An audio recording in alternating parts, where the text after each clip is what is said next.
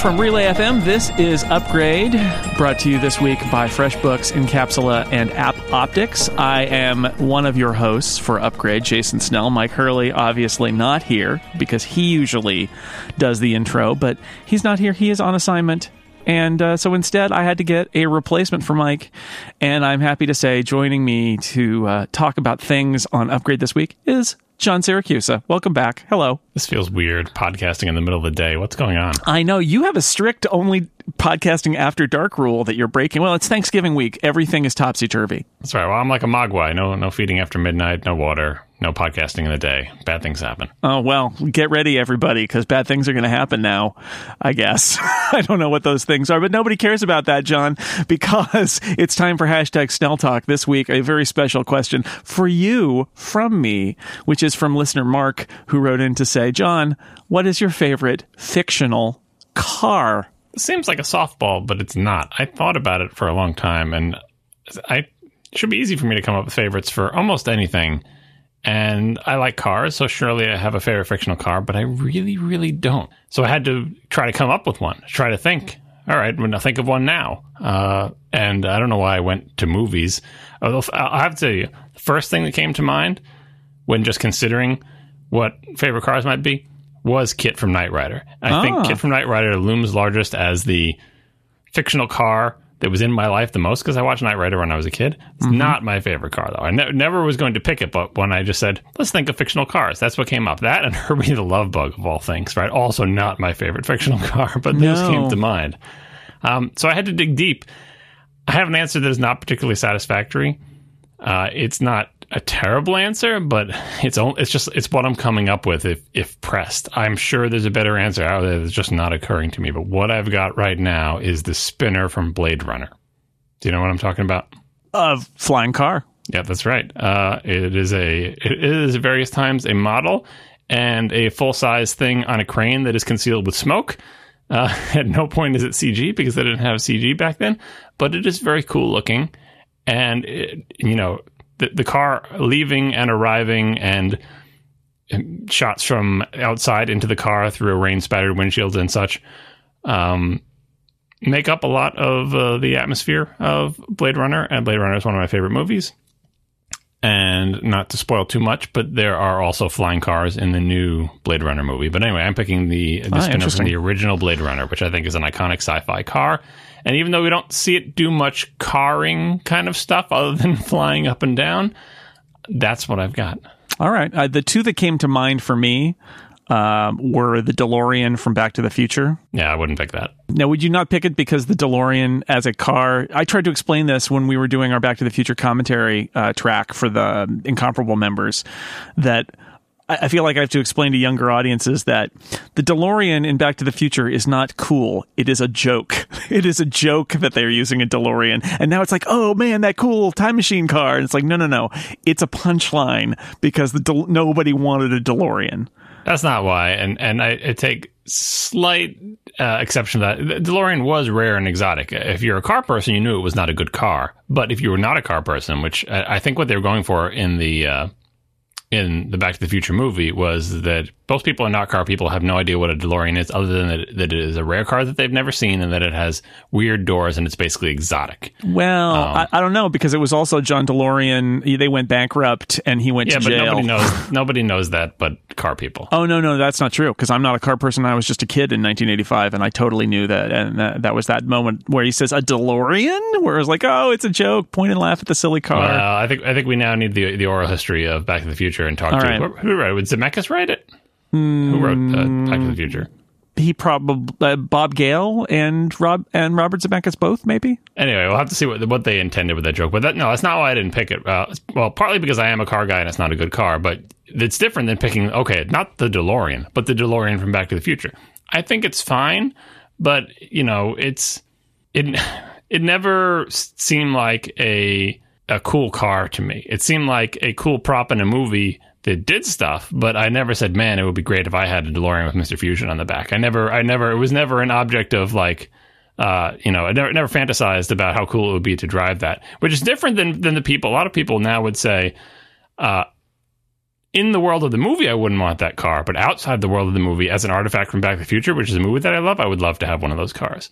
I also don't fall into that category, but I can understand that more. It's interesting how you define favorite. That, that, that this is how we do robot or not. it's all how you define it. So um, I will say the other one that I thought of, I, I didn't make a pick because the question wasn't for me. The other one I thought of was the Batmobile. Yeah, no. And I was actually thinking of kind of like the Adam West Batmobile, but also other Batmobiles. Those are fun fictional cars. But I think the flying flying car from Blade Runner is a good one. That's a good one. Uh, and the, the only other one that came to mind, oh God, I hope this, I'm getting this right. There was a movie, I got to look it up on IMDb, called The Wraith, I believe, uh, that would show on crappy television late at night. Uh huh. From 1986. Uh, I think that's what it's called. I don't know. There's a movie with a name very similar to that that I may or may not be able to remember at this point. Uh, and it had a car in it that would appear at various times and speed by, and it was like it was it was like a regular car that they just put a bunch of body cladding on. Yeah, I, I see it. it. Cool. I, I, got I got a link. I put it in the chat room. I'll put it in the show and- notes. Yeah. and it definitely seemed cool in the movie because the whole deal was that this thing would just show up and speed by, and its windows were all blacked out, and it was mysterious and futury and stuff like that. But I, I also wouldn't pick that. The spinner, spinner is my pick of the ones that I could think. Got it. But I continue to believe that there is a car that I would pick over that that I just am not able to think of. Well, it is had has been an epic Snell talk. So thank you to Mark for your question. Um, we have some follow up. Uh, I want to mention this is this is where we sell products, so sorry about that. But the people have asked for the upgrade T-shirt and the upgrade hoodie. They, you know, it's a limited run. We do it for a few weeks and then it goes away again for a while. I just wanted to mention the links will be in the show notes. The upgrade hoodie is available now from Cotton Bureau, and the upgrade T-shirt is available now from Cotton Bureau and from Teespring. Um, you can check if you're in Europe, the shipping may be cheaper from Teespring. Cotton Bureau will have the fancy black on black version as well as there's a gray version and I think a red version. And uh, there's a six color shirt available too. So we'll put links to all of that in the show notes. But if you would like to buy a t-shirt or one of our fabulous upgrade your wardrobe hoodies with the secret message on the inside, uh, you can uh, you can do that now through early December. I think it's December third is the deadline for most of it. So check that out if you are needing a podcast t-shirt.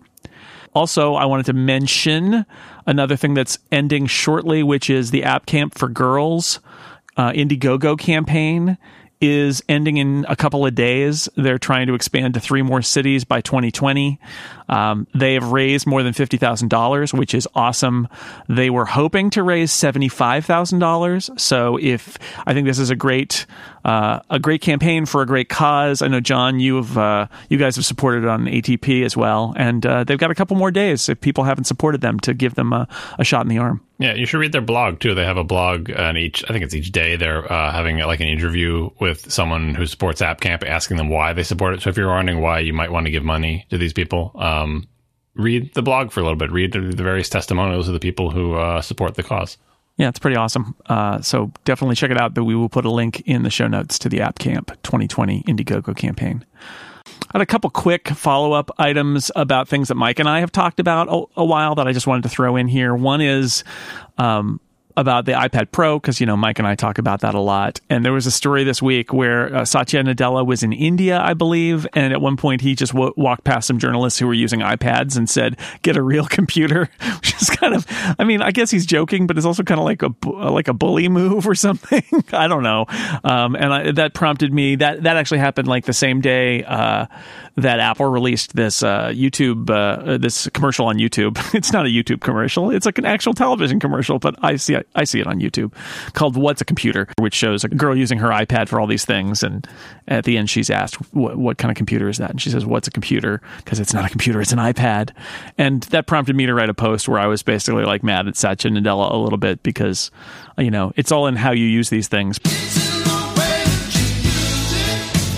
You know, my iPad Pro is a real computer that gives me some amazing uh, flexibility in terms of using it like a laptop or putting it in a stand and using it kind of like an iMac or uh, using a flip out keyboard in the case of the smart keyboard or just having it with no keyboard at all and it's a pure tablet. And uh, I wrote a little post about it. I kind of feel like it's a. It was. I, I was reminded of this when I saw like a video of like, look at Satya Nadella when he was a young man working at Microsoft. That it is a an old person thing to say, like that he is still, uh, you know, fighting the last war or still in a uh, Mac versus PC, Apple, Microsoft mindset that is causing him to reflexively put down his quote unquote competitors' hardware, get a real computer. You shouldn't have an iPad. I, I know Apple and Microsoft are still competitive in that area because they both make laptops and tablety type things, and in fact, more competitive now than they were then because now they're both hardware and software top to bottom, right? Uh, but it still strikes me as a as a conflict that only old people care about, as a as a comparison that most people don't care about, uh, and especially since his Microsoft has been the Microsoft that is expanding into, you know, the, the, the being friendlier to Linux and being uh, working on cloud computing and having their Office applications yeah. on all platforms, including iOS.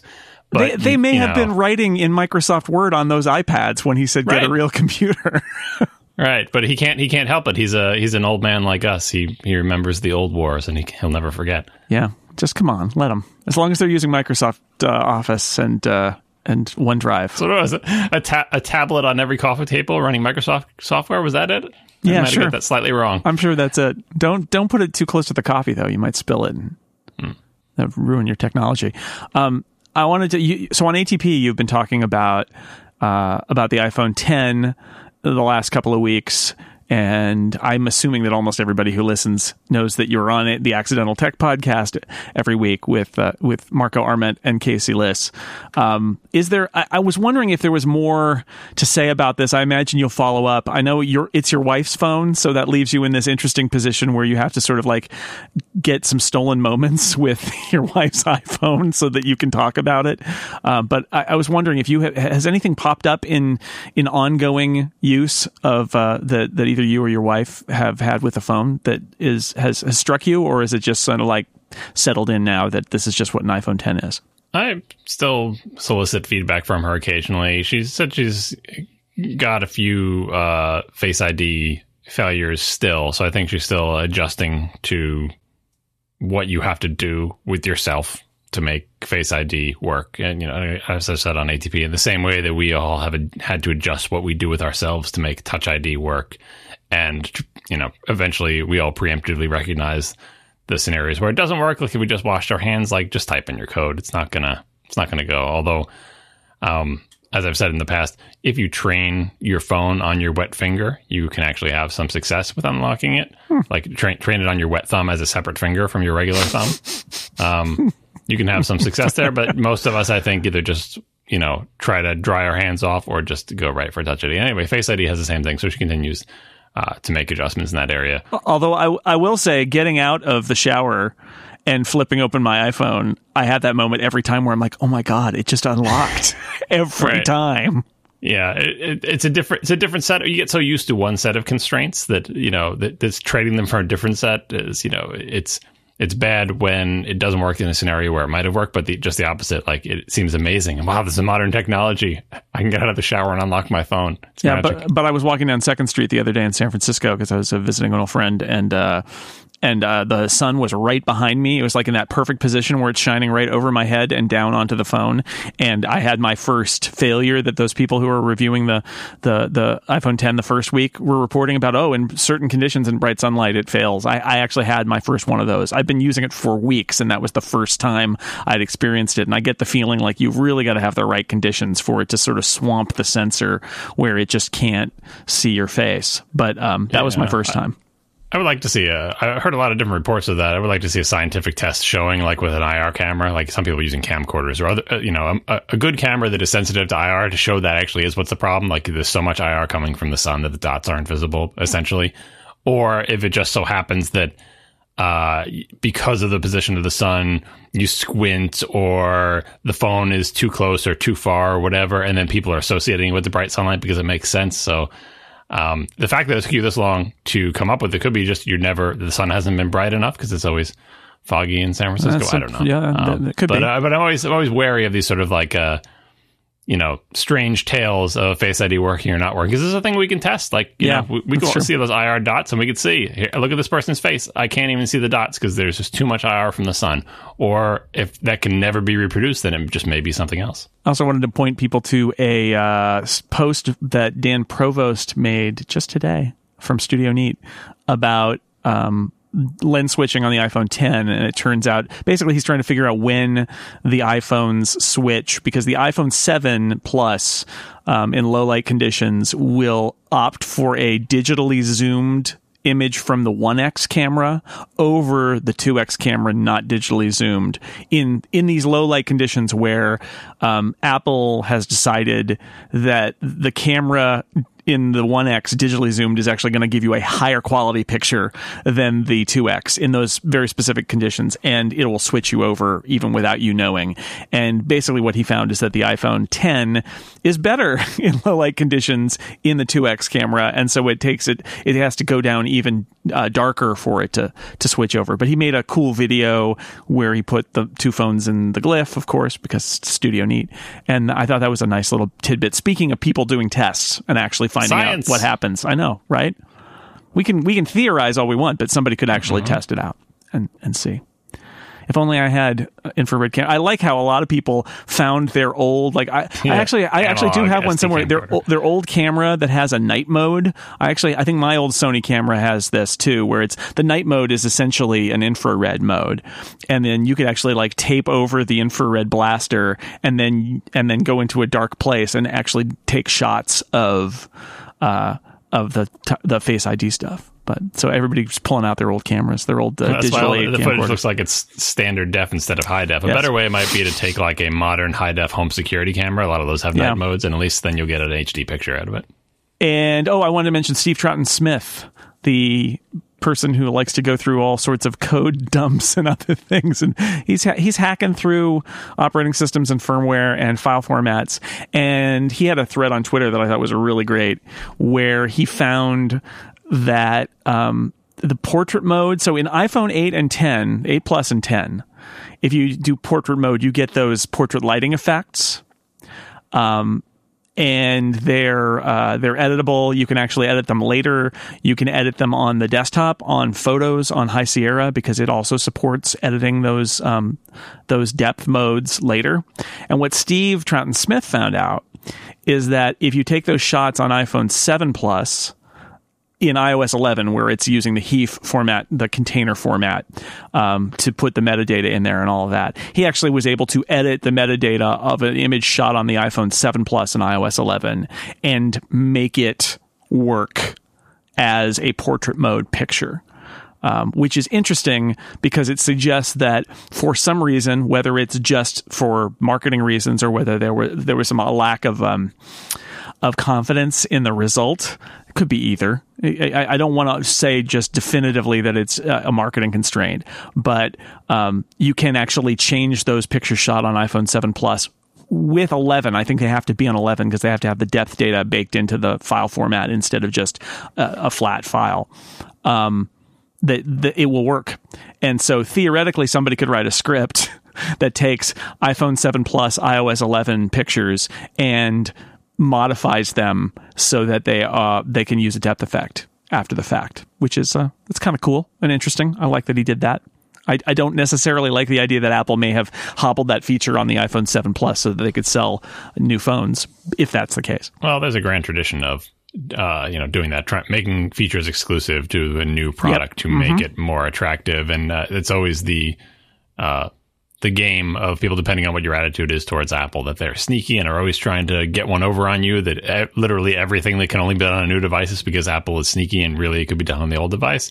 And then the opposite of saying Apple would never do that, and the truth is uh, somewhere in the middle, but more towards Apple tends not to do that except in a few cases. Um, and a few cases is like they, they just had to have enough to give a uh, a good value proposition to the new product. And even when it seems clear that they are doing it just to make the new product to differentiate the new product from the old, uh, there's usually a kernel of truth to the technical explanation. So in this case, it's like, oh, the, the old phones would be too slow to capture uh, with uh, to to show the portrait effect in real time. Rather, you know how like when you're taking the picture, you can see the effect, Right. And you know see which one like, and that, and that the old phones can't do that. They're not quite fast enough. That could be true. I don't know. Someone can unlock it and try it and see how what it's like. You know, bottom line is, I think we all have to accept that. Uh, even if it was technically possible, there's a cost to making it work on the older phones. And sometimes, if you're going to pick one or two features that are used to differentiate your newer products, make it be like animated emoji. And some slightly frilly portrait effects, and that's fine. That's much better than you know locking out a quarter of your battery capacity in a Tesla, right? or something like that, right? Like, how would you feel if you got your new iPhone and it had a bigger battery uh, than you thought, but Apple just wouldn't let, ever let you see the last 25% of capacity? Like, that would be much worse. So I'm, I'm comfortable living with both the uncertainty and I would also be comfortable living with Apple saying, actually, we made those for the iPhone 10 because we need to differentiate our products and actually would have been some extra work to make them work on the older phones. Oh, I like the idea that somebody, some enterprising person can come up with a, uh, a script where you take your, you know, you make a smart, uh, a smart album in photos with your iPhone 7 Plus shots and drag them out and run the, you know, and have, and process them. And now they look like their iPhone 8 Plus or 10 shots and you get those features. That's cool. That's fun. That's a fun thing that you get from poking around in the metadata format. So third party opportunity, but it would change the capture experience because if you can't see it in real time, the process would be take the picture and then go to photos yeah. and then bring up the little wheel and then pick the one you want and then go back to the camera and it's obviously much nicer to do it on the 10 all at once. Yeah, take the picture with the depth effect on and yeah. then capture that data and then modify it and all of that. Yeah. Um, many more things to talk about, but let me take a break and talk about one of our sponsors. This episode of Upgrade brought to you in part by our friends at FreshBooks. Here's a message to all you freelancers out there, or as I like to sometimes call them, the free agents. That's a cross network plug for another podcast I do. You know how important it is to make smart decisions for your business. FreshBooks can save you up to 192 hours with their cloud accounting software for freelancers. It's ridiculously easy to use. It simplifies tasks like invoicing, tracking expenses, getting paid online. They've drastically reduced the time it takes for more than 10 million people to deal with their paperwork. FreshBooks automates late payment email reminders so you can spe- spend less time chasing payments from those people who are just not paying paying you, which is super annoying. It's not what you got in business for, and yet you got to get paid, so you got to do it. It's automated in FreshBooks. You just spend time doing your work and let FreshBooks take care of reminding people to pay you for it. And related to that, when you email your client an invoice, FreshBooks can show you whether they've seen it, which puts an end to the guessing game of did they get it? Do I need to follow up with them? Again, don't waste your time. You'll be able to know that they saw it. I have actually gotten very kind emails from people who have invoiced me with Fresh FreshBooks saying, "Thank you so much for paying promptly. I see that you re- you received the email and then just pay me." So many people don't do that, but if you're nice like me, you you will do that. Now, FreshBooks has more than 10 million users, but they've managed to stay pretty small. They got the Small Giant title on Forbes' annual list of the best small companies. If you're listening to this and not yet, yet using FreshBooks, you can try it. There's an unrestricted 30-day free trial for listeners of Upgrade. No credit card required. Go to freshbooks.com slash upgrade. Enter upgrade in the How Did You Hear About Us section. They'll know that we sent you, and they will give you a 30-day free trial. Thank you, FreshBooks, for supporting Upgrade. So there was a report over the weekend uh, from a, a, bunch of different sources. Um, Steve Troughton Smith again was uh, was in this. A, a, guy named Jonathan Levin. I saw uh, I saw Guilherme. Uh, Rambo was involved at some point with at least tweeting about it.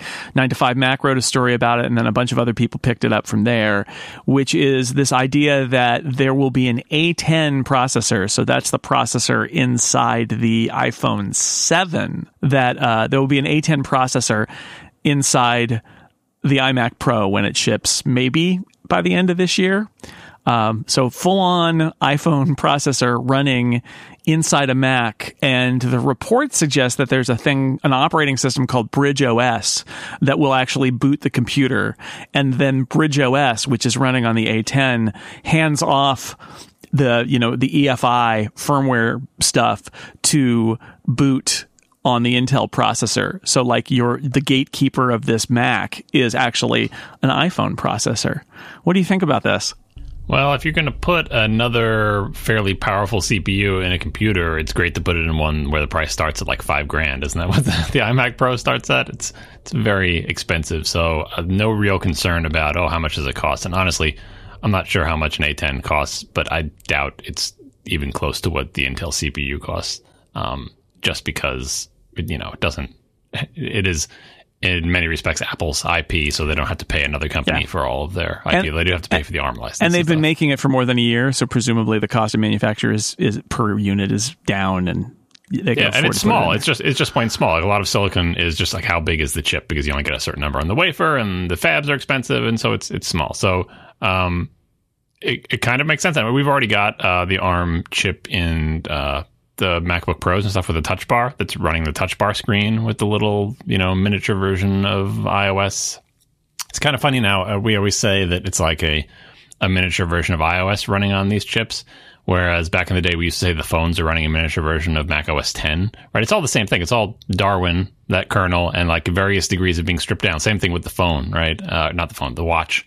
Uh, these are all, it may seem like Apple has a lot of operating systems, but these are all derived from the same family tree and are just, you know, various specializations of it. Um, anyway, as for this being in the iMac Pro, it makes some sense to me. Uh, like the the idea of continuing to some people would say continuing to lock down the Mac, and I was just say continuing to try to make the Mac more secure, make it follow in the footsteps of iOS devices, which do much more to verify that the code they're actually running is the code that Apple expects them to run. That's why it gets increasingly hard to jailbreak them and to get it. You know, it's why it's hard to uh, for law uh, law enforcement to get into someone's phone. Like it's it's meant to be secure and the best way Apple has to enable that security is to control as much as they can from, you know, from the boot process, from this thing is completely turned off to it is now running.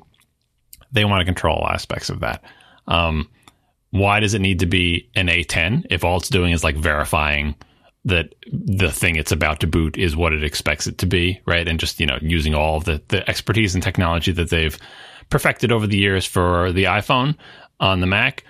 A10 seems like overkill. Uh, if, on the other hand, it is doing other important things while mm. the hmm. computer is running, like for example, being there to listen for the Hoy telephone, which is another thing that this uh, this investigation has essentially revealed that is definitely a thing. That makes some sense. I mean, do you need an A10 to listen for the Hoy telephone? Probably not. I think they do that on the little uh, M7 processor, and you know, like they have like a little processor that just wakes up when it hears the Hoy telephone or whatever. Um, but uh, the big one is Face ID, which, as far as everyone knows, the iMac Pro does not have. But presumably, this is not the one and only iMac Pro that will ever be created.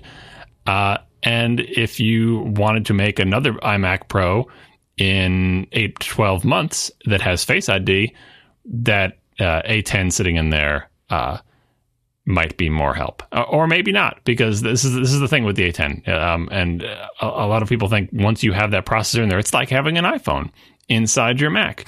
Um, it really depends on what that processor is connected to. Uh, so one of the questions that I see here in the notes is, uh, what about the iOS simulator? Developers who write their applications on their Mac to be deployed on iPhones and iPads have a simulator in the development tools that will run their application in a little virtual iOS device on their screen.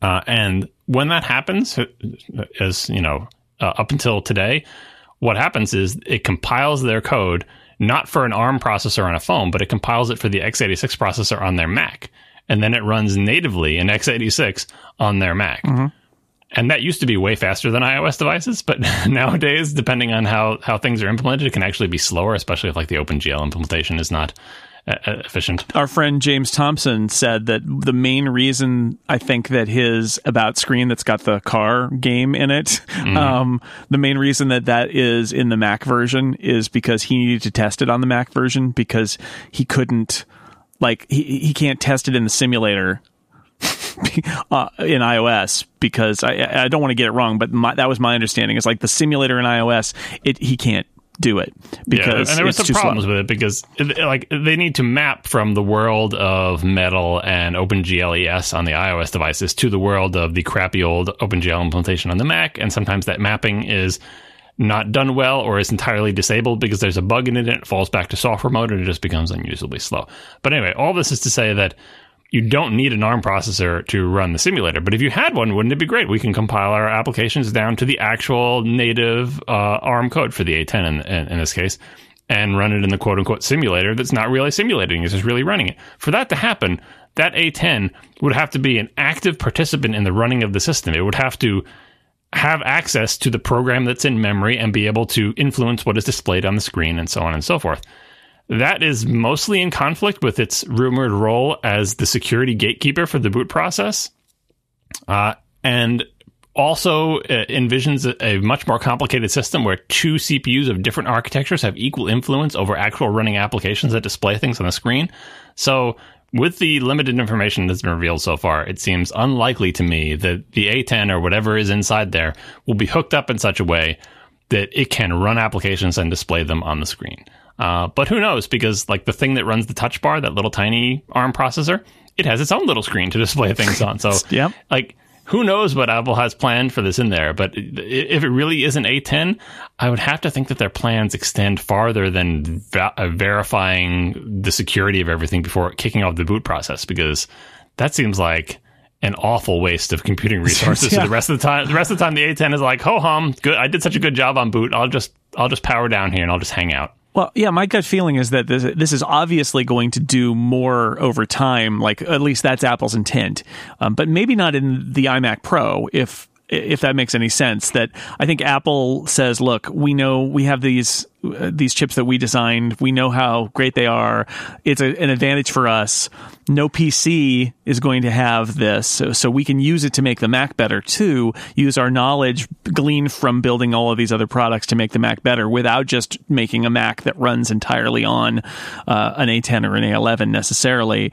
Um, but maybe the first one is let's just have it do let's stick it in there and see what happens. Let's try these new things. Let's try the bridge os let's do the you know the siri kickoff listening stuff that Macs currently can't do. Maybe some other security stuff is baked in there but it's like let's just pick a few things and try it out and see and maybe you know maybe that's all that'll be above the waterline for the iMac Pro, but they're already you know planning a rollout uh, that would do more over time. Um, you know, there was a, a Mark Gurman report back in February, I want to say, where he talked about this like hybrid Mac that sounded, and he was, I think it was in a laptop context, but it was something that he was reporting that suggested that was like low laptops could use it in a low power mode where it would like the the ARM chip would be able to like check your email in the background and things like that, which seem like you were saying that's a lot of weird kind of handoff and integration where you've got two processors that are that are running the same system. That seems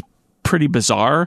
But I could imagine Apple saying, you know, once we've got this thing in there, we can start to build the Mac to be an operating system that it takes advantage of this hybrid design instead of just running on the Intel processor. But you know, it's not going to, you know, the Mac iMac Pro would be like a first or arguably because of the touch bar a second iteration on probably a long path to getting more of those features visible it's like the starting point. Yeah, and also I would uh, I'm not entirely again without knowing how this is connected, like how it's connected hardware wise in the system. What what role does it play if you were to draw a block diagram of this entire system?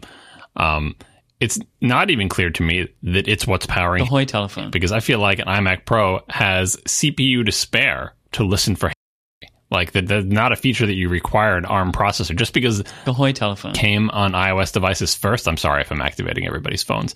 Uh, just because they came out on on uh, phones first, like oh now they get an A10, now they can do the Hoy telephone. The iMac Pro is going to have monster processors in it.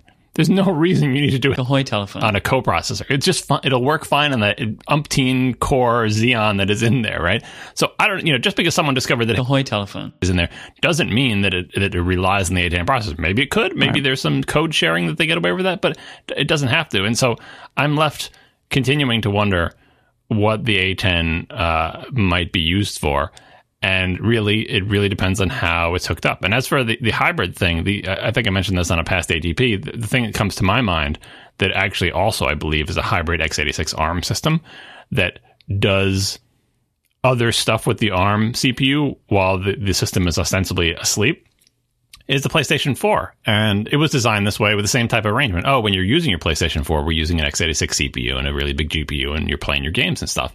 But when you put it into quote unquote rest mode, then we shut all that stuff down, but there's another little processor off to the side that takes very little power.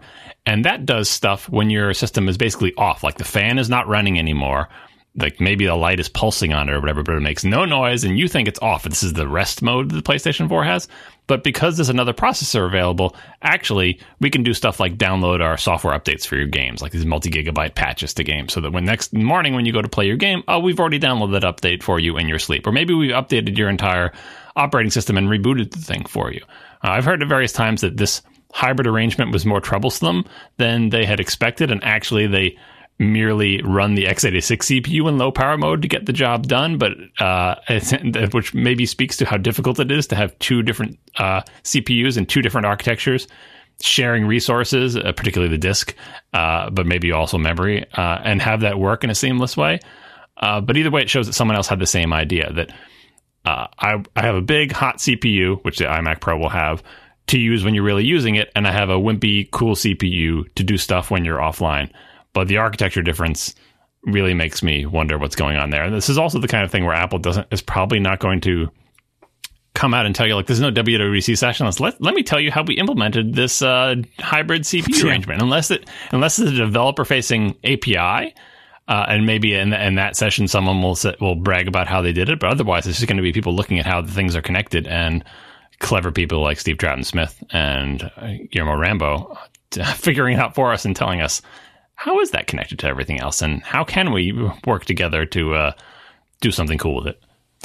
Yeah, I mean, there instantly you start to think about things like, oh, well, if they built a touchscreen Mac that also had, could it, you know, could you also run iOS apps or could you reboot into iOS or something like that? It's like, well, maybe, but that's super weird. It's a hell of a waste of an iMac uh, with a, with no touchscreen on it, by the way. Well, no, that's what I was thinking. Is oh man, if this if the, the iMac Pro is a touchscreen iMac that runs iOS too, then I'm I'm I'm in. But that's not happening. We- you don't want people touch putting their grimy fingers on your 5K display. Probably not. Probably Only when only mm. when it's tilted beyond a certain angle. It's a threshold of, fi- of fingerprint acceptability. Vertical, no touch. Now it starts tilting. It starts tilting. You're like at a certain point, you're like, all right, you can touch the screen. Now it's like the what is it? The Surface Studio, the Microsoft yeah. thing. I'm not going to let anybody touch my iMac Pro with me. What if it was leaning really far down, like almost flat? Yeah, sure.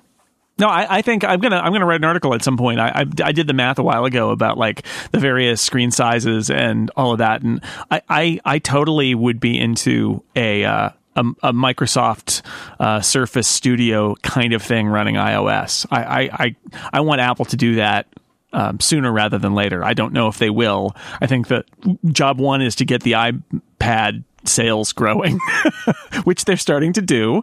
Um, but I would be really, I'd be super intrigued by a, you know, basically like desktop ish. Uh, iOS device. Um, but I actually saw, was it Steven Sinofsky? I saw somebody uh, interesting on Twitter say that, um, you know, one of Apple's next steps may be not to make a weird hybrid Mac t- uh, thingy that is iOS and Mac, but to just embrace uh, uh, the laptop form factor and just make an iOS laptop. Like it's, it's not an iPad with a case. Just like no, this is a, a little laptop that runs iOS and it looks like the MacBook, but it's just iOS and and you can't take the keyboard off and enjoy like and Yeah. and just see what would happen because people might love that or they might hate it. I, I don't know. Yeah, no, I, I think that is a based on how they've been going. That seems like a logical way station before you get to the 27 inch iPad Pro, right?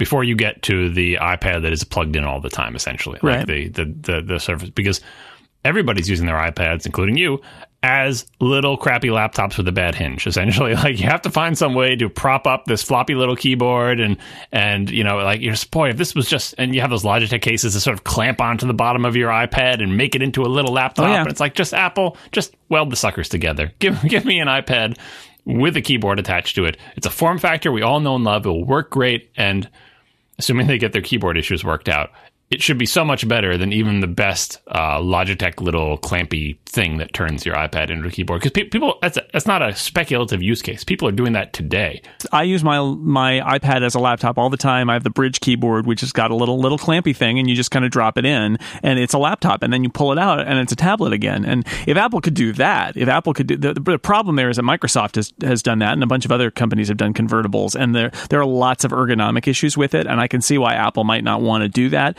but that's fine. Just make it a laptop and see, because an iPad in laptop mode is pretty great, and I think people would like it. Yeah, and it can be kind of convertible. You don't have to tear the keyboard off. Like you don't have to go the full. Just fold it, fold it back. fold it back. Yeah, exactly right. Totally do that. I, I think that's that's the next thing I want to see uh, from iOS. Honestly, is I want some I want a weird iOS device. I want a not a not a spin-off the, the watch. eMate running iOS. right? I mean, I kind of do. That's the eMate is actually a great analog. Which, like, oh, wait a second, I thought this was just these little handheld things, and you made a laptop out of it. It's like, yeah, I kind of want that. I want a weird iOS device that's not a not an Apple TV, not a watch, not some sort of spin-off device that runs a version of iOS. But like, no, this is running apps. It's not an iPad. It's not an iPhone. It's this thing, and I, I, I would love for them to do that. I think that that's interesting uh, questioning for Apple about uh, what do you. Sometimes I think Apple doesn't want to make any product unless it's going to be a hit. So, th- like, they don't want to make a, a weird product that people might not like. Like, well, no, if everybody isn't going to love it, then we won't want to do it. Um, but I, at, at some point, you want to have a product line, right? You want to have, well, you can get the MacBook or the 13 inch MacBook Pro or the 15 inch. At, at some point, it's like, yeah, okay, you've got the iPad Pro and the iPad. You've got this thing, whatever it is. You've got the, you know, you and take your pick. Slide it right in there. I, I would love to see that. I know a lot of current Mac laptop users who would love the key travel on the eMate. I want to talk about la- laptop designs a little bit uh, in a little while, but first I wanted to uh, mention another thing that happened last week, which is that the HomePod got delayed. um, this is one of those, and I saw a bunch of people saying, "Whoa, this is really surprising." Um, and my reaction was, "No, I, I feel like Apple in, introduces hardware in June and says it'll ship at the end of the year. Did we not? Not all those of us who observe Apple go." Eh, maybe, maybe, yeah, exactly. Maybe. Like it was they, they, what they did was announce the thing that everybody else already knew. yeah, and so so when they did that, I mean, there there are legitimate questions about why you announce it there, other than the fact that the the rumors were swirling. Like, did they need to announce it there? There was no developer story. I have a a theory that they originally intended for there to be a developer story, and then they didn't have it ready, and so they didn't have a developer story. Uh, that was I, I'm starting to believe that way more now because I think iOS 11.2 has SiriKit for HomePod in it, which uh, is not something they talked about in June, that there would be any kind of tie in between SiriKit and apps running on iPhone and HomePod, and yet it seems to be happening now. Um, so that makes me wonder if like some of the delay here may be that the software and the and this developer story, whether they changed course or whether it was always just kind of lagging and they were hoping to get it back up to speed. But um, I, I think it's arguable, like, did they really need to introduce it because it, it wasn't ready all they were doing with the press was having them listen to the speakers. You couldn't interact with it in any way. Anytime Apple announces hardware and says it's going to be months before it's ready, you you for me, I immediately go, oh well, if it's ready by then, because you know when it's that far out, there's just so many things that could go wrong. well, the tradition is that uh, if they show hardware that early, that the thing that's going to make it not ship is that the software is not ready. Like that's the traditional Apple way. Like, oh, Right. the hardware actually is ready because the hardware team, uh, you know, has their stuff together and they have a more limited domain, but the software is the more difficult thing. And yeah, so when they only showed the HomePod with music, it's it was so clear. Even Apple itself that this is not the full story of this product, despite the fact that all we can show you is music. In their brief presentation, they alluded to non-music uses like will we be able to talk to the HomePod? Oh yes, of course you'll be able to talk to your HomePod. Not today, obviously. Like don't talk to it now; it won't hear you. But you know, eventually you will. And it's like, what will I be able to say to the HomePod? Will it be like? the hoy telephone. Sorry, I'm activating everybody's things today. Will it, will it be like the Google Home? And Apple did, was not sharing anything about that. And so we were left to speculate. But it was clear that th- this was not iPod Hi-Fi Mark II. Right, that you were going to be able to talk to this. It was cylindrical, and we all know if it's cylindrical, you can talk, to it. That's, the, that's the the rule of the uh, the Internet of Things as established by Amazon. That's what I tell my uh, fire hydrant outside my house every day. You say fire hydrant. What's the weather today? And it just doesn't answer. Hail hydrant, I say. That's the activation code for it. uh, very controversial plot development.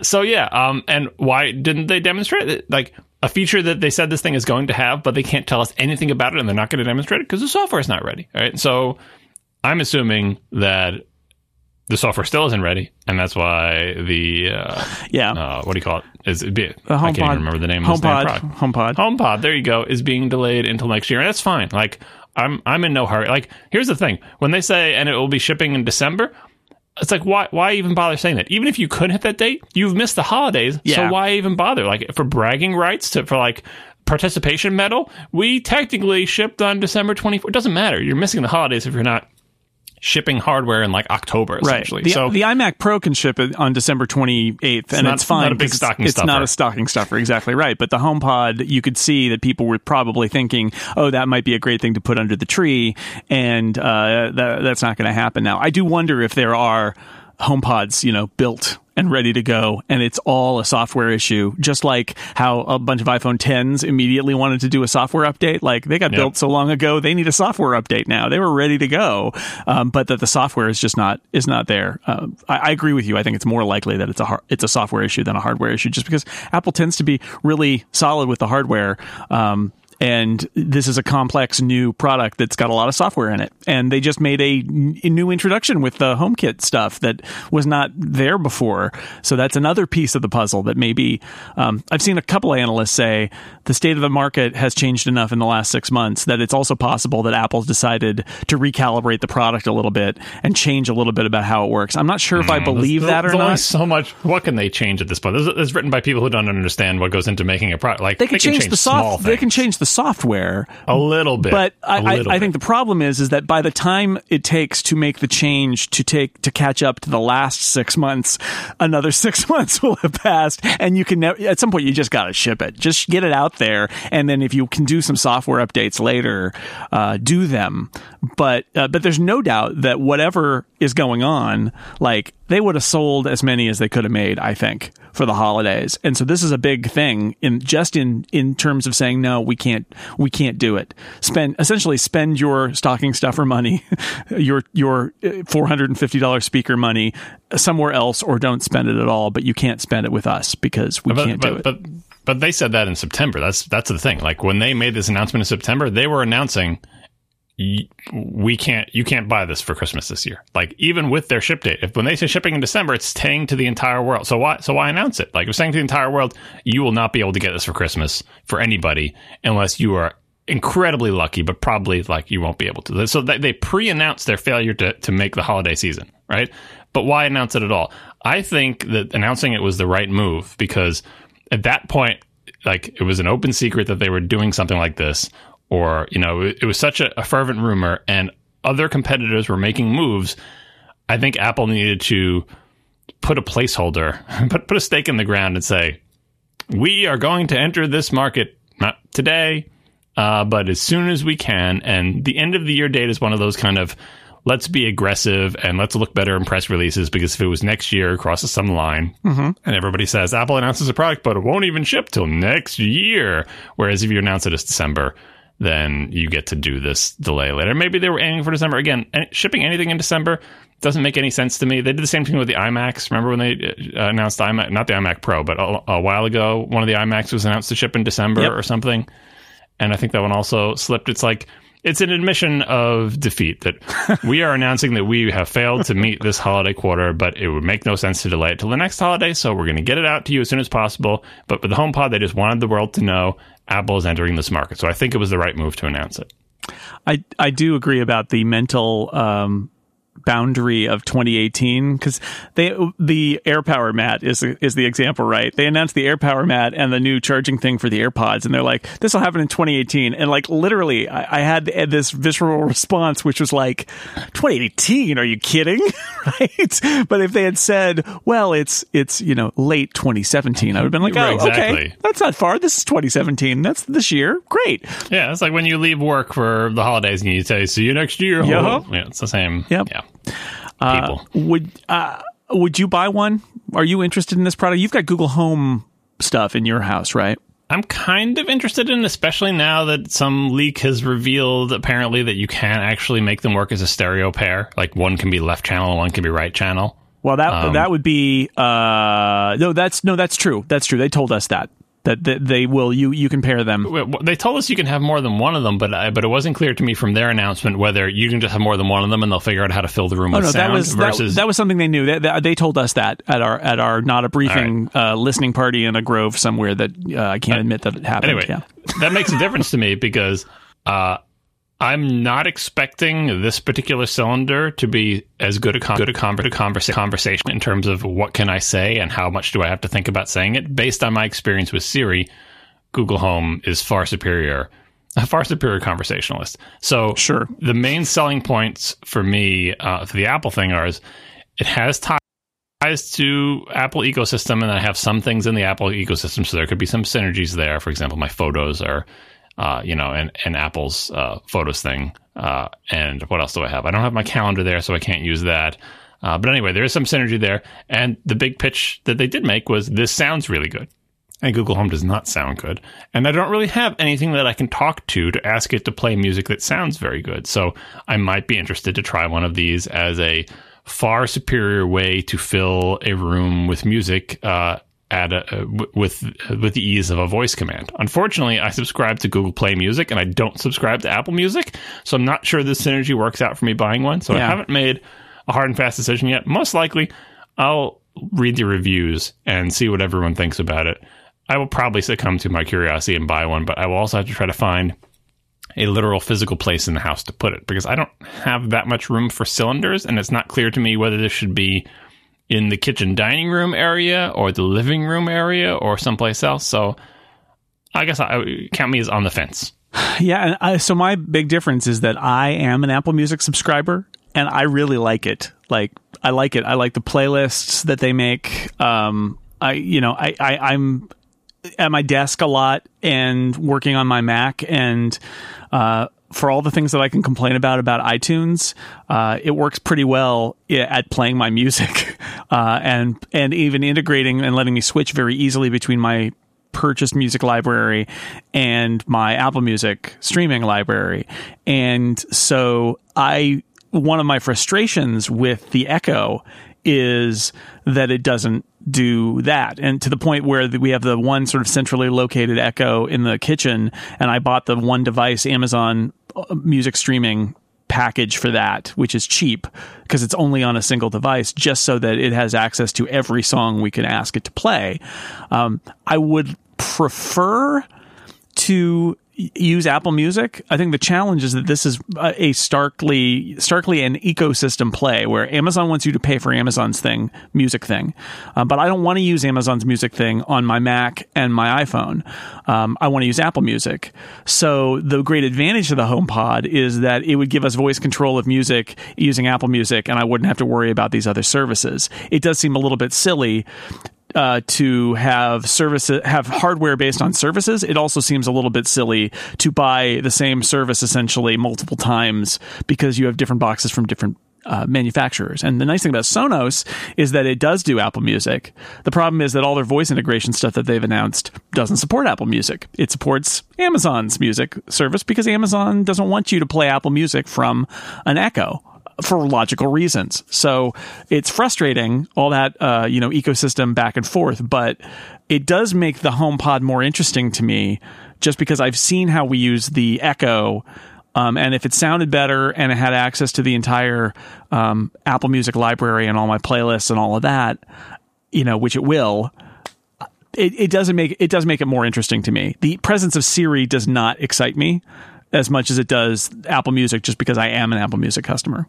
Remember when that platform lock-in was so much simpler, where it was just uh, I've bought Photoshop and Microsoft Office for the Mac, and if I switch to Windows, I have to rebuy that expensive software, and that was it. And now we're talking about I pay some company far away to give me access to all the world's music that they keep on their servers, but I can only get play that music through certain pieces of hardware devices that are either made by them or partnered with them. But other people will sell me hardware devices that interact with other things that I pay people to store for me on their computers. And it's just like this massively distributed, huge, world spanning virtual goods marketplace instead of I bought Photoshop for the Mac and it cost $600. And if I switched to Windows, I'd have to buy another cardboard box with Photoshop. Yeah, it reminds me of the VHS and beta days, which were a long time ago, but it's that same thing of like, you must choose. You must choose. And But it's so, but it's so much more complicated as you, Yeah. as you just outlined. Like it's not just software and hardware match. There's all these middle players, and the things that we're buying are not even things that is like access to the world's music and access to like an arrangement of songs that, that we either we establish for you or that you've established. Like your, you know, my playlists are in Apple Music, both the ones I manually made and the cool ones they make for me, and then the music itself is kind of the same for the services, but maybe one thing, one artist that I care about is on one service more than the other. Or if I'm super into classical or video game music, that's better represented on this service. And it's just, it's very complicated. It's it's not as bad as the Internet of Things home automation, I think, but it's close. Like there's there are fewer players, and it's more well understood what it is that you're buying. But uh, it's not consumer friendly at all. Like we we just want we just want access to our stuff and the way that we want it when we want it on the things that we want. And but these companies have other plans for us. Yeah, they, yes, they do. Yes, they do. Well, as consumers, we have the power to reject them, but um, they know how to get us.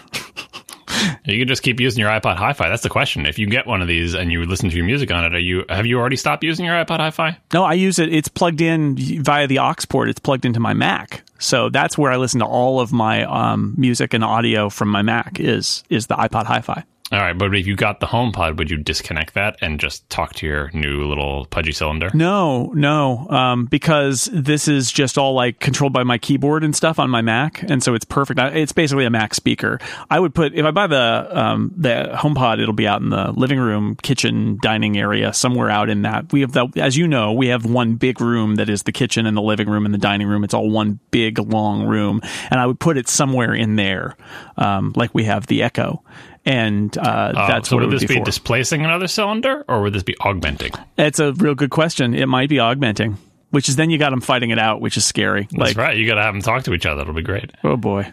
Uh, let's take a break. I want to tell you about another sponsor for Upgrade this week. It's Incapsula. It helps you delight visitors to your website. That's what it does, no matter how it's pronounced.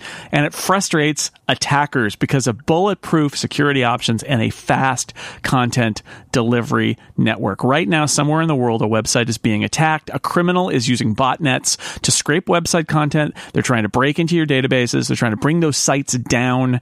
It's scary, but it's a big, scary world out there. Incapsula works hard to protect websites of all sizes.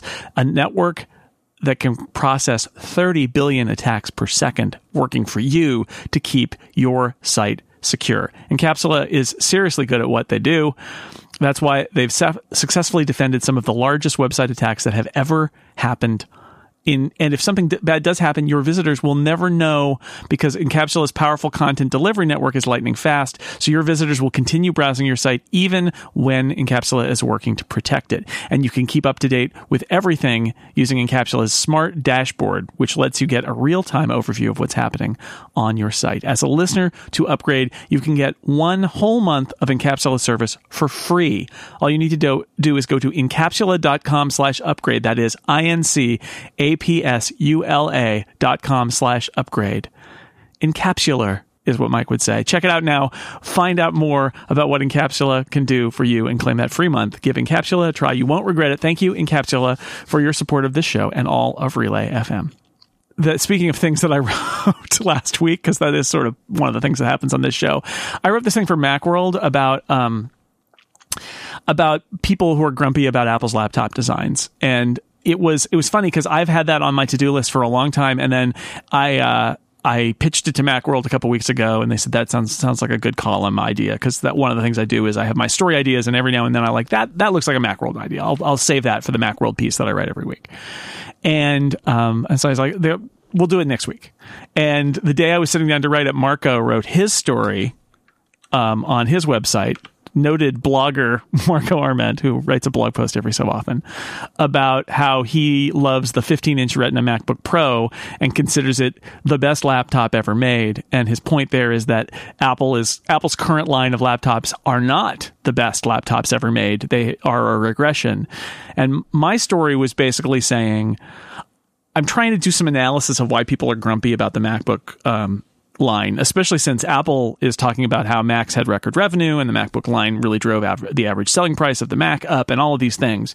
And my theory is that this is at least in part rooted in the fact that Apple is the single source for Mac hardware, and that if Apple makes a uh, a clever, opinionated product decision, as they so frequently do, and put it across the board, and it bites you, you don't have anywhere to go. You are cornered. You are you are stuck. And if you can't use that keyboard, let's say, on the MacBook Pro, Apple doesn't make a laptop. Nobody makes a laptop with a different keyboard that runs the Mac.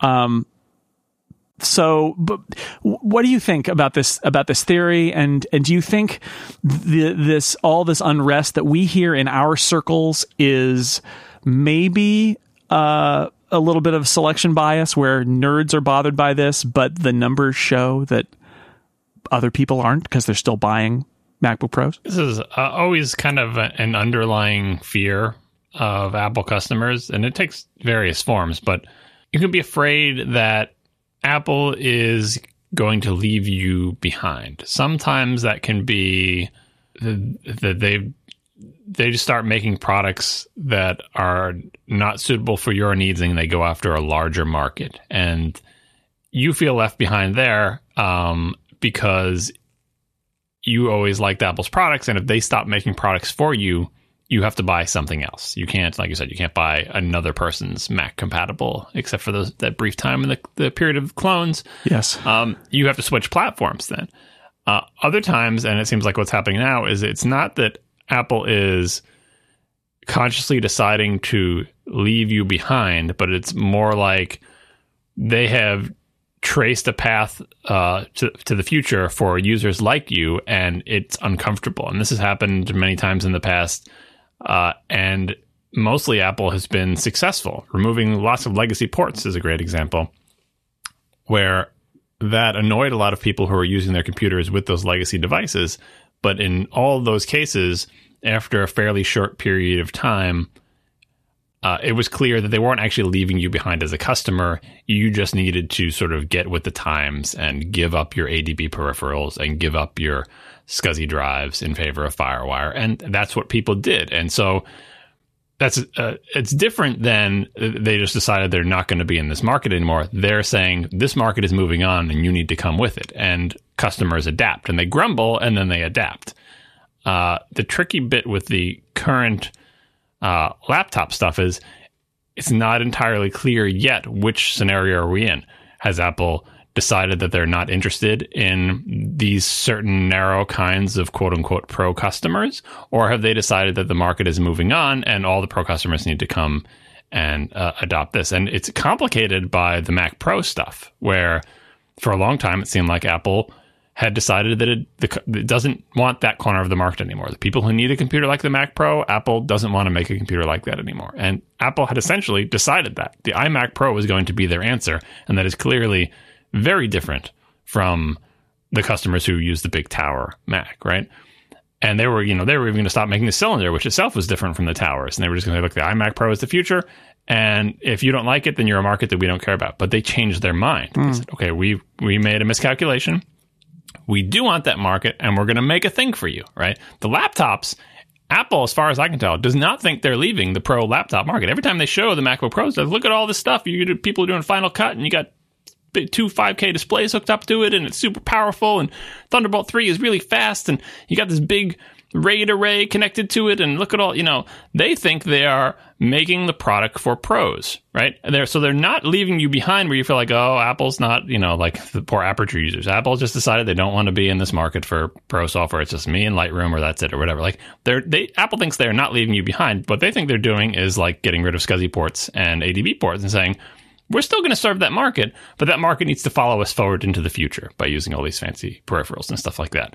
And it seems like there's an argument between a small subset of the market and Apple about whether that, whether that future, whether they want to come along. Like they're like a dog on a leash. Apple's trying to pull you into the future, and they're saying, "No, I don't want to go to that future because that future is worse." And they elucidate all the reasons. You can read Marco's post. Um, so, so yeah, be, being cornered, like being beholden to one company that makes a thing to your satisfaction is difficult and there's always the danger that they will stop serving that market and there's also the danger that they will that that market will move on and that you will just not be able to move on with it. Um, and i think we're in the midst of that argument and based on apple's turnabout on the mac pro makes me think that there is some reconsideration of the exact shape of the future. It seems very clear to me that apple does not think it's leaving behind these pro users like Marco. Marco feels left behind, but Apple thinks they're not leaving them behind. So there needs to be a meeting of the minds here. There needs to be some kind of compromise because Marco can't buy 2015 laptops forever, and Apple can't continue to make laptops that this section of the market doesn't want.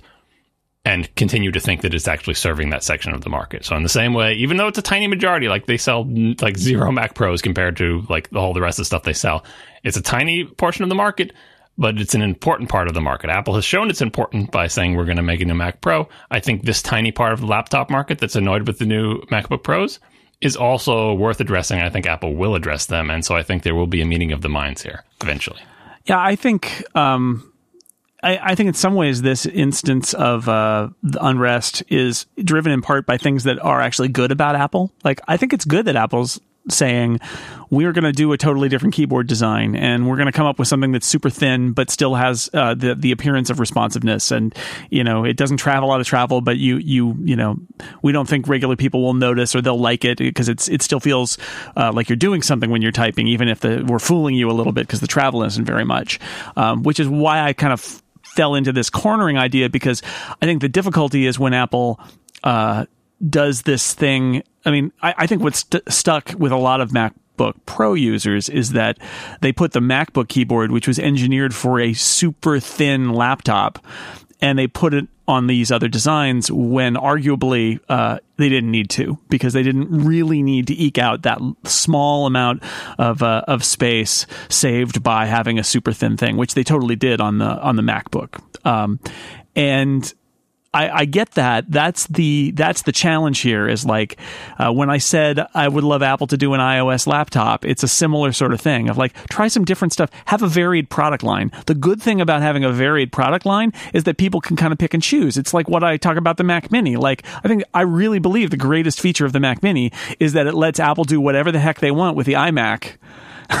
and and potentially the Mac Pro and say, look, you got a problem? Just get a Mac Mini and do whatever. Like it's there to do anything, and it doesn't do uh, any particular thing incredibly well, but it does everything because it's just a box. So the, the slim the slim keyboard thing, though, like I think that is a, another disconnect between us and Apple because when they, you know, when it was introduced on the on the little skinny MacBook, the MacBook One, the the 12 inch, it's I don't think Apple presented the idea that that this keyboard is like that that it is confined to this laptop because when we saw it, like it, it came from the idea that the, the keyboard was off-putting. Like this is different than we're used to, and I've tried it, and actually, I I don't kind of prefer it to the other one.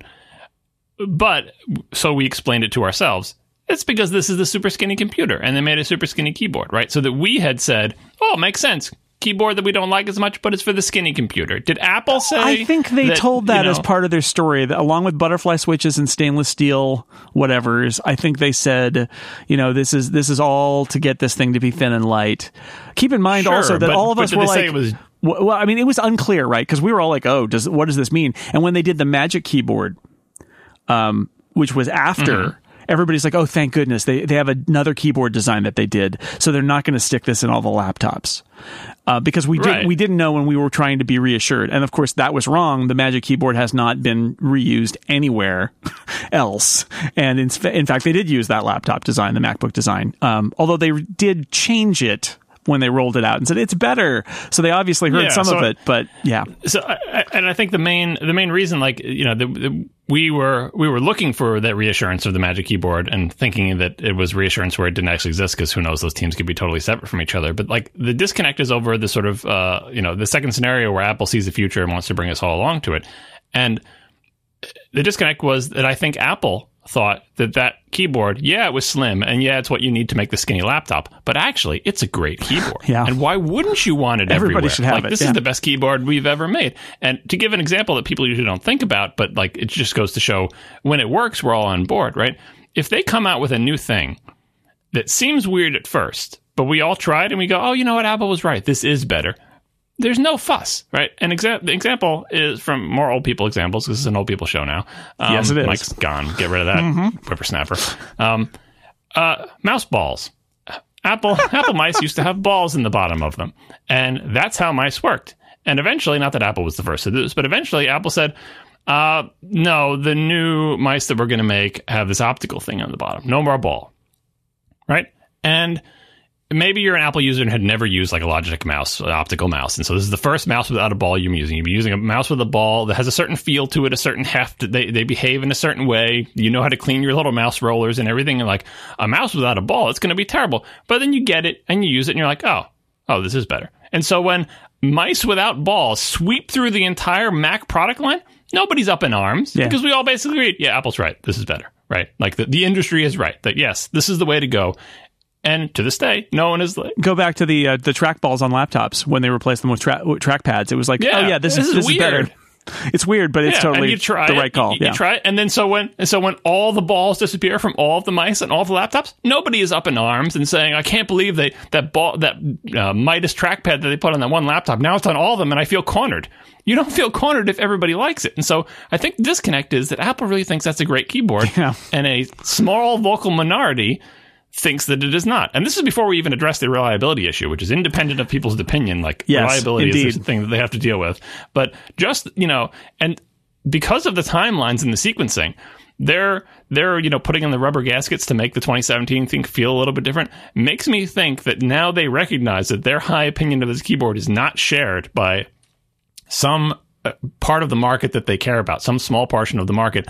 But because hardware takes so long, it's not like they can scramble and put the Magic Keyboard in their next laptops, like in you know the 2017 laptops. The best they could do was say, "What can we do in the time frame for the 2017 laptops?" Well, we can put some rubbery things in there, and it feels different and it's less noisy. Good, go with that. And so again, I think Apple is there will be a meeting of the minds that Apple is not vehemently arguing that this keyboard is great and you're just going to love it. What they're saying is, we hear you, but you're going to have to wait for us to address your concerns. At least that's what I hope they're saying, because th- that's how I explain the 2017 change. Like, we hear you, we would like to address your concerns, but hardware is hardware, and it's not as if we can snap our fingers and give you an entirely new uh, keyboard for laptops. I'm not entirely convinced that Apple doesn't still believe that um that it's a great keyboard. I'm not entirely convinced that people belly aching about it are not just written off as, you know, the nerds say that, but then we've got our. I, I mentioned this in my Macworld piece. It's like, what's the customer sat? I, I, I, you know, I know the revenue figure and I know the average selling price, but what is the customer sat? And what are you seeing in your markets? And Apple does research. Apple knows what the reception is here, and th- th- that's the question: is like, are they seeing people say, I don't really like the keyboard? And they're like, oh, customer satisfaction on the keyboard is down, or are what they saying is, well, the nerds don't like it, but uh, everybody else likes it. And then who are those nerds? And are they a key part of our customer segment that we are that we've made angry? Um, I my gut feeling is that uh, they may or may not feel that, but the reliability issue makes Yeah, me the think that they'll change it because I can't conceive Yeah. of people are like, don't buy a Mac laptop because when it's out of warranty, it'll cost you hundreds of dollars if if a piece of When, dust when one key goes bad, Yeah, and it, it- probably will go bad. and bad. it probably will. Like that is really bad for long term value of Apple laptops, which really hurts the sale of Apple laptops and makes the brand perception worse. It's bad in so many ways financially that my my gut feeling is that that's going to change the keyboard before any belly aching by nerds about the key travel. Well, but the reason the reason I think the belly aching is a factor is because even on the 12 inch when it first came out, one of the complaints, mostly from nerds who care about these details, was that it was too loud. And one of the big changes to the 2017 revision was that they must have they they heard that tiny but vocal minority of their customer base saying, "Hey, this keyboard is kind of loud." How do they know that? Like you said, they're surveying people saying, "Well, how do you how are you satisfied with this new keyboard? What do you think of it?" Blah blah blah. Kind of loud must have come up a lot, and so the revised version is slightly less loud.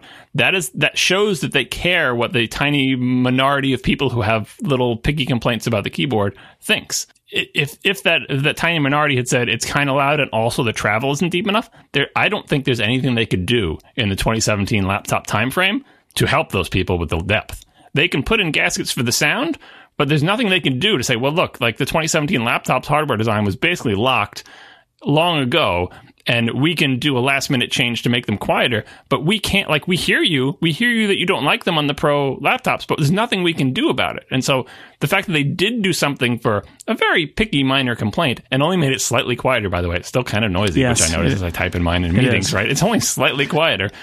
Makes me think that they do care about what that minority thinks and it's just a, a question of timelines that they we have to wait. And but like you said ignoring all this, the reliability, which again we're just going anecdotally, but the reliability alone means Apple has to do something about this keyboard. The, the, the confluence of all these things, the you know the the nerds who they appear to want to satisfy and their complaints combined with the reliability and the cost of repair makes me think they have to revise it. Now, we'll see because if the next revision they come out with looks and feels exactly the same, but is like a thousand times more reliable, then we'll say, look, they, they addressed the reliability issue, but they really didn't care about your complaints about the, the keyboard depth, right? So we'll find out. I actually think the noise was a feature that they were like, oh, we just you know give people more auditory feedback because as somebody who's bought some mechanical keyboards, that the sound is part of it. Like that's part of the the keyboard experience, and I think they were really planning on like, well, there's no tactile response or very little tactile response in terms of movement, but we're going to make the pop when you hit that switch. Uh, and we're going to make it uh, really you can feel it and we're going to make it really loud. And people are going to feel like yeah i'm typing on a keyboard. And you know i think that was kind of their plan but um i don't yeah anyway i don't think whether i like it or not a- it's if this was another program, I would say they're going to have pre-recorded audio clips of a buckling spring keyboard that they will play in response to your hitting the keys. That'll be the, the BMW style feature. yeah interesting idea i like that idea just uh, Uh, you could have customizable soundscapes where you could say, "What would you like your Yeah, keyboard what- to sound?" clicky? Like? It would actually be totally silent, but all all the sound is artificial. It's just we got some speakers underneath the keyboard that Yeah. Uh, they're almost there already. And remember, this is the same company that ships their iOS devices with key click on by default, which, as we all know, is an abomination. And I I agree. All right, let's uh, take one more break. I want to thank our last sponsor for this episode. It's App Optics.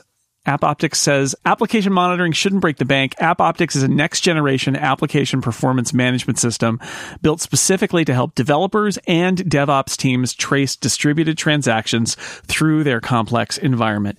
AppOptics includes broad APM language support with auto instrumentation, simple and easy to use infrastructure monitoring, which is all built in, and it's all supported by a large open community. Plans start at just $7.50 a month. You can learn much more about AppOptics by going to appoptics.com slash upgrade.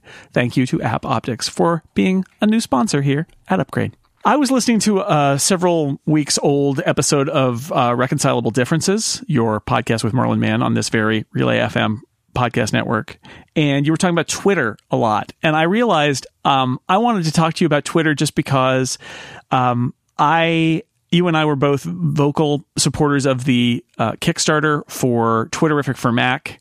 And when I first got the betas, I thought, well, this is different and new, and I don't know if I'm going to use it, and we'll see how it goes, and we'll see how it progresses. And I realized a few weeks ago that I've completely moved house, and I am using Twitterrific for Mac, uh, which I had switched to the official Twitter client because the old Twitterrific had been so old that I finally was like, I can't do this anymore.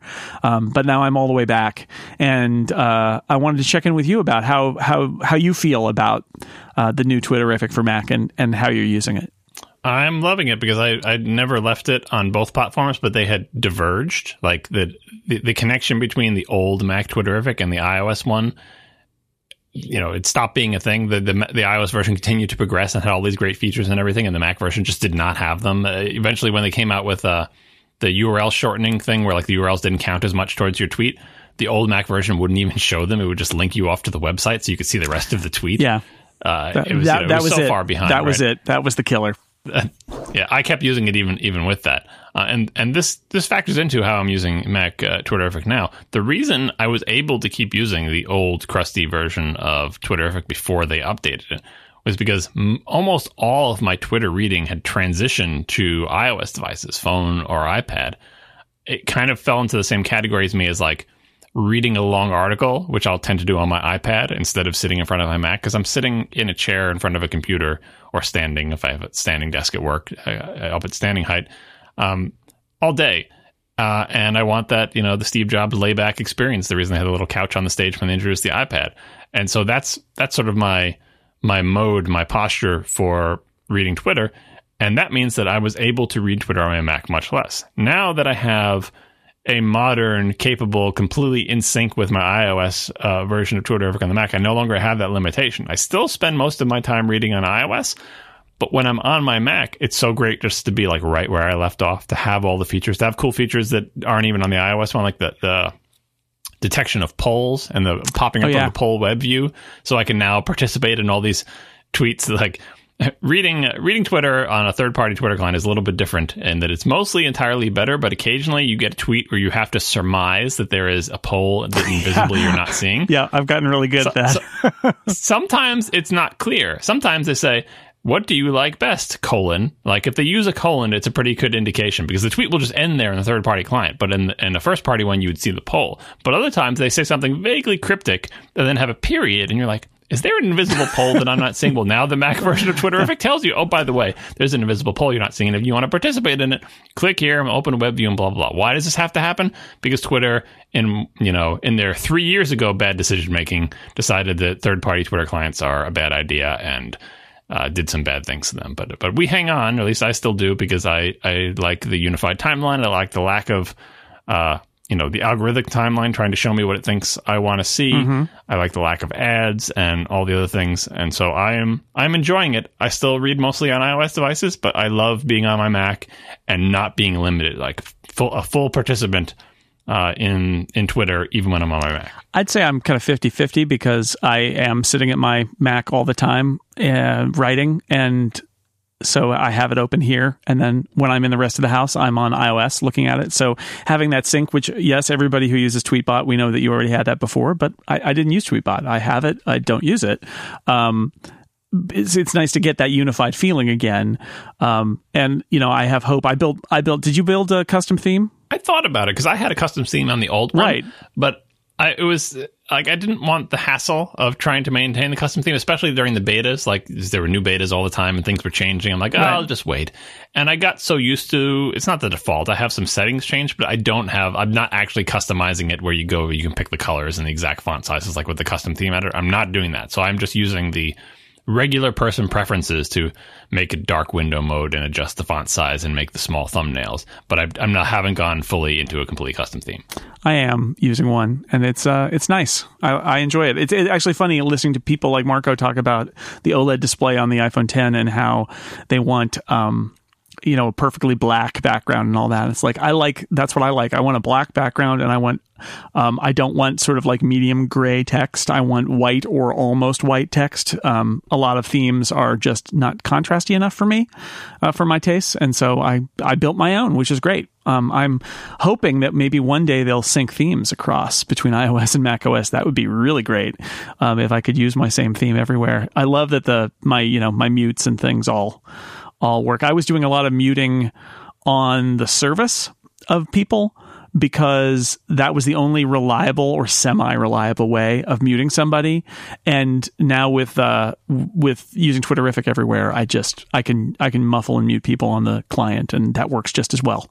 Which is again something that if you had a unified set of clients before, you got to experience, but I didn't. So um, I'm really happy about it. it, it's kind of amazing that I remained spoiler free for The Force Awakens because at that time I was using the Mac version of Twitterrific and that was that was not muting or filtering like the same way that my iOS one was. So the Mac was like a doubly dangerous place for me to be because I could think, should I look at Twitter? Oh, it doesn't have all my mutes. It might be it might be dangerous. Uh, but I managed to make it through. Yeah. Um, one thing I, I, I heard you and Merlin talking about that I was a little surprised by is I use I use Twitter lists all the time. Um, well, not all the time, but I have a couple of Twitter lists. Um, and basically, what it does is it allows me to section off a, a subject area that I'm interested in. So, like, I've got a science list and I've got a sports list. And that allows me to sort of, I've got my main list, which is mostly like tech people and some pop culture people I, I follow. But it, it lets me put the sports stuff on the side. So, like, when sporting events are going on, I can look at the sports people and I can dip in and check on the sports people. But there's enough of them that I wouldn't want them filling my entire timeline all the time. And so I just kind of put them on the side. And I do that with the, the scientist uh, and science journalist people too. And that uh, that's great. So I, I'm surprised that, that uh, you don't use lists um, because I love them. Well, but I'm you know I'm the unified timeline person. I That's true. one list of things to scroll through and that's it. And lists are a separate place for me to And go. you're but a I have to think that completist if I too, or at least as much as possible, a completist. Yeah, I, I was better at it before, but yeah, mostly I'm a completionist. I want to I want to see all the tweets, and I I you know I uh, what do you call it? I trim my follow list to make it so that I can get through all the tweets. So that's my my axis of control is not oh I'm going to skip. My axis of control is it's time to unfollow some people because I can't read through all these in the time allotted for Twitter. So I, you know, I do that control. But if I had a separate domain, like I've considered this for the one time, the one instance where I actually use hashtags, I tend not to use them because I feel like, look, if you're following me, you get all of me, uh, which is a separate thing that you've talked about in the past and that we're all familiar with. But I do throw out a hashtag destiny on my tweets that are about Destiny because mm-hmm. they're so obscure and make no sense if you're not into Destiny. And so I want to give the people, as a courtesy, give people a way to filter out that. Not because I don't want to clutter up their timeline with it, but just because I don't want to have to entertain the questions about, like, what are you saying? What is that? I don't understand. It's like, yes, you don't. It's a Destiny thing. Don't worry about it. If I had a ton of people who I followed on Twitter who were like a Destiny community in the same way that you have a sports community, uh, I might think of combining them into a list. I do actually have some lists made of subject areas. I just never ever look at mm. them. So once I discovered that, look, I never look at these lists, stop making them. Um, and so I haven't made a list for Destiny. Uh, it's all kind of in the mix for me. And that one hashtag is on the output side, the only thing I do to segregate Twitter in any way. And who knows if the people following me, like they probably don't have Destiny hashtag filters because I I tweet about with that hashtag like once every month and a half. So I feel like I'm not overwhelming my audience with Destiny spam. Yeah, but if you don't like like it, you can you can mute that out and then it's gone I, I, do that occasionally now, and it's uh, kind of nice to be like, oh, this is a actually for one of my sports things. I've got a uh, a sports person I follow, and half of what they do I'm not interested in, and they are a pretty good hashtag or mention person, and I could I could put put in a few mentions, and then the stuff that I don't care about just doesn't show up, and it's great. Um, yeah, you don't need to use hashtags for that. Like, just just pick any word. Yeah. Like I. I keep keep meaning to do this. I'm going to talk about it now, and maybe this will motivate me to actually do it. I would love to put a mute on Lucy K O I H or whatever. Am I saying the name wrong? Do you know why I want to want to mute that this name that I can't spell? Maybe that's why I never put the thing because I remember remember the spelling. Because one person I follow does a running joke about some judge that was mean uh, yeah, to Apple that, like right. five years ago. Right. Kontra does that. I never want to see those tweets. That, that joke, it's played out. I get it. The judge was mean to Apple, right? You can't use do that joke for five years. So I should just mute it, right? Judge, yeah, Judge Lucy Koh, K O H. I should just put in my mutes Lucy Koh, and I just forget to do it. Um, yeah, that'd be good. So that's you know you don't like I said, it doesn't need to be a hashtag. You can put any words there, and the odds of Lucy Koh coming up in, in a legit non-Kontra joke context are very slim. So I don't feel like I miss anything. Um, one more thing before we go, because we do not have time for Ask Upgrade, but I did want to ask you one thing, which is uh, in the show notes as old men talk about keyboard shortcuts since you mentioned earlier that this is just an all old people podcast right now. Um, speaking of old people, Dr. Drang wrote a blog post saying the right order for referring to modifier keys in keyboard shortcuts is um, let's let's let me get this right control option command and it's actually control option space command so if you had a keyboard shortcut that used all of those things you would say press control option shift command n so, in other words, if you're taking a screenshot, what you should write or say is press Shift Command 3 to take a screenshot. And this is actually, there is an Apple style guide that you can get on iBooks. There's a tech note. Generally, all of Apple's publications do it in this order. And I was curious what you thought about this only because I completely disagree and command always comes first for me. Yeah. So, this, just to give some context, this was uh, another thing related to this subject that comes up a lot in this conversation is the order of adjectives in English. Uh, like that there is an implied order that nobody thinks about, but if you hear it the other way, it sounds strange. And I forget what the whole sequence is. You can Google for it and find it. But the, the easiest example is if there is a bear and the bear happens to be the color brown and the bear is also large, you would say you have a big brown bear. But if you had if you had a brown big bear, people might think that you are not a native English speaker because you would not say a brown big bear. Right. You say it's a big brown bear. Everybody says a big brown bear. And that's just size and color. There's a whole bunch of other ones that they come in a particular order. And we are sensitive to that order, whether we know it or not. Now, both of us being old fogies, I think, are sensitive to the order of describing corded keyboard shortcuts with modifiers on the Mac, probably for basically the same reason as the English modifiers you hear them and it just becomes sort of a self-fulfilling prophecy as you're growing up and you hear everyone refer to it this way and you sort of even for new things like this where it's not like we're inventing color and size but like oh modifiers exist and computers exist and let's just all discuss them and somehow we sort of settle on a sequence of talking about them and we do better than with GIF, GIF, and we sort of all collectively agree. Command Shift 3 is how you take a screenshot. Everyone is going to say Command Shift 3. And it, it only takes a couple of decades of hearing Command Shift 3 to think that Shift Command 3 sounds just as weird as Brown Big Bear. And I'm with you. Command Shift 3 is how it goes. And, and in, in response to this conversation, I'm thinking, how do I add the other ones in? For, uh, this is where you start getting into more obscure things because Command, fine. Command Shift, fine. There's a lot of those. Command Option, are you with me on that one? It's not Option Command, it's Command Option. Mm-hmm. Right? Now, when you start throwing in Control, which used to not be a thing on, on Apple's products, uh, especially not in keyboard shortcuts, right? Yep. Um, start throwing that in. I'm trying to think of, let's see, Command Control D. That's how I would say that one. Uh, uh, let's see. I would, would I do command command control option? I think I wouldn't do command option control. I would do command control option. Would you agree with me on that one? I don't think so. I think what I discovered is that my internal style guide is the opposite of Apple's and goes out from the spacebar. So it would So be you don't command jump over the option, option. Hmm. yeah, command option control shift. See, once you get into the more obscure ones, there's less societal sort of. We've all agreed upon how to talk about this It's because true. we're old fogey Mac users. There's less of that because there's less occasion to say these very. In fact, the only reason we ever have these very large sequences is usually if we're using like uh, QuicKeys for the old people or keyboard maestro for the new people. Like you're making up your own keyboard shortcut that's not taken by anything else, and so you are forced to use this very large corded thing. I think my sequence, my sort of uh, system for determining this, once you get into the more obscure ones, is the sequence in which I lay my fingers down. So I would hit Command, Control, and then Option with my fingers. Command with my thumb, Control with my ring finger, or, or with my yeah, with my ring finger. No, yeah, let me see.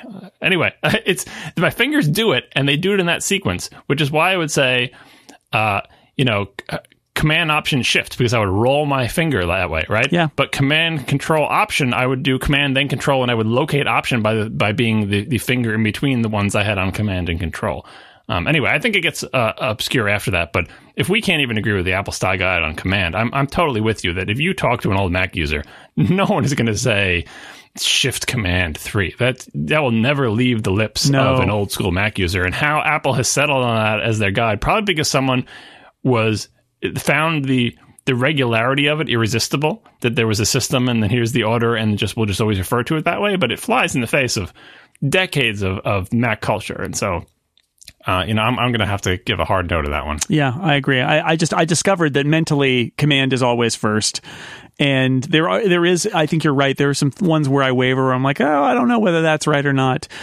Um, and you're right. Also, like control wasn't on keyboards for a while and wasn't used as a as a shortcut. Um, they I, I looked around. I, people uh, theorized that maybe the reason the control was not a major part of Apple's platforms was because on the Apple II, the control the ASCII control characters were used for um, flow and stuff like they are on Unix, um, where you know it, it- they didn't want to interrupt those. And of course, the Apple key itself, that is Command or Apple or Open Apple. Uh, there was an open and closed Apple key on the Apple IIe.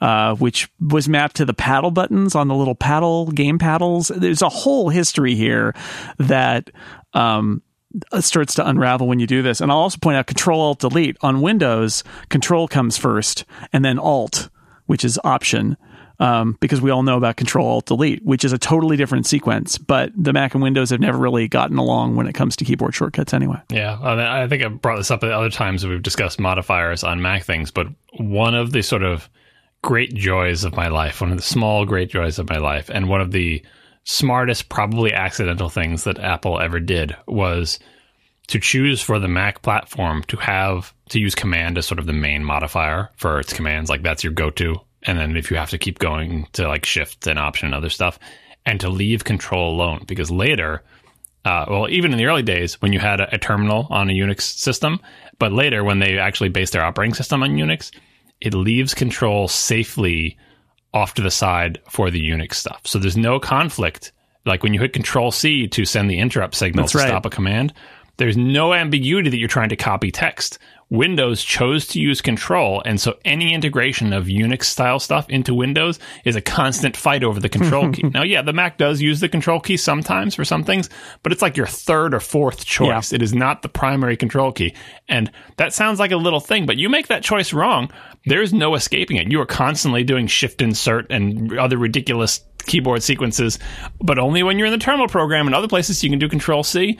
It is a huge quality of life issue for the particular kind of nerd who does Unixy things on their computer on their their Mac or PC, and I I'm thankful for it all the time. I'm thankful for it every time I have to do Control Insert or Shift Insert on some stupid Windows thing. I say, oh, just how can you live like this? Thank God for Command and that we left Control alone because we knew that in 1997 Steve Jobs would come back with a Unix-based operating system and everything would be great. Yep, that was all part of the plan.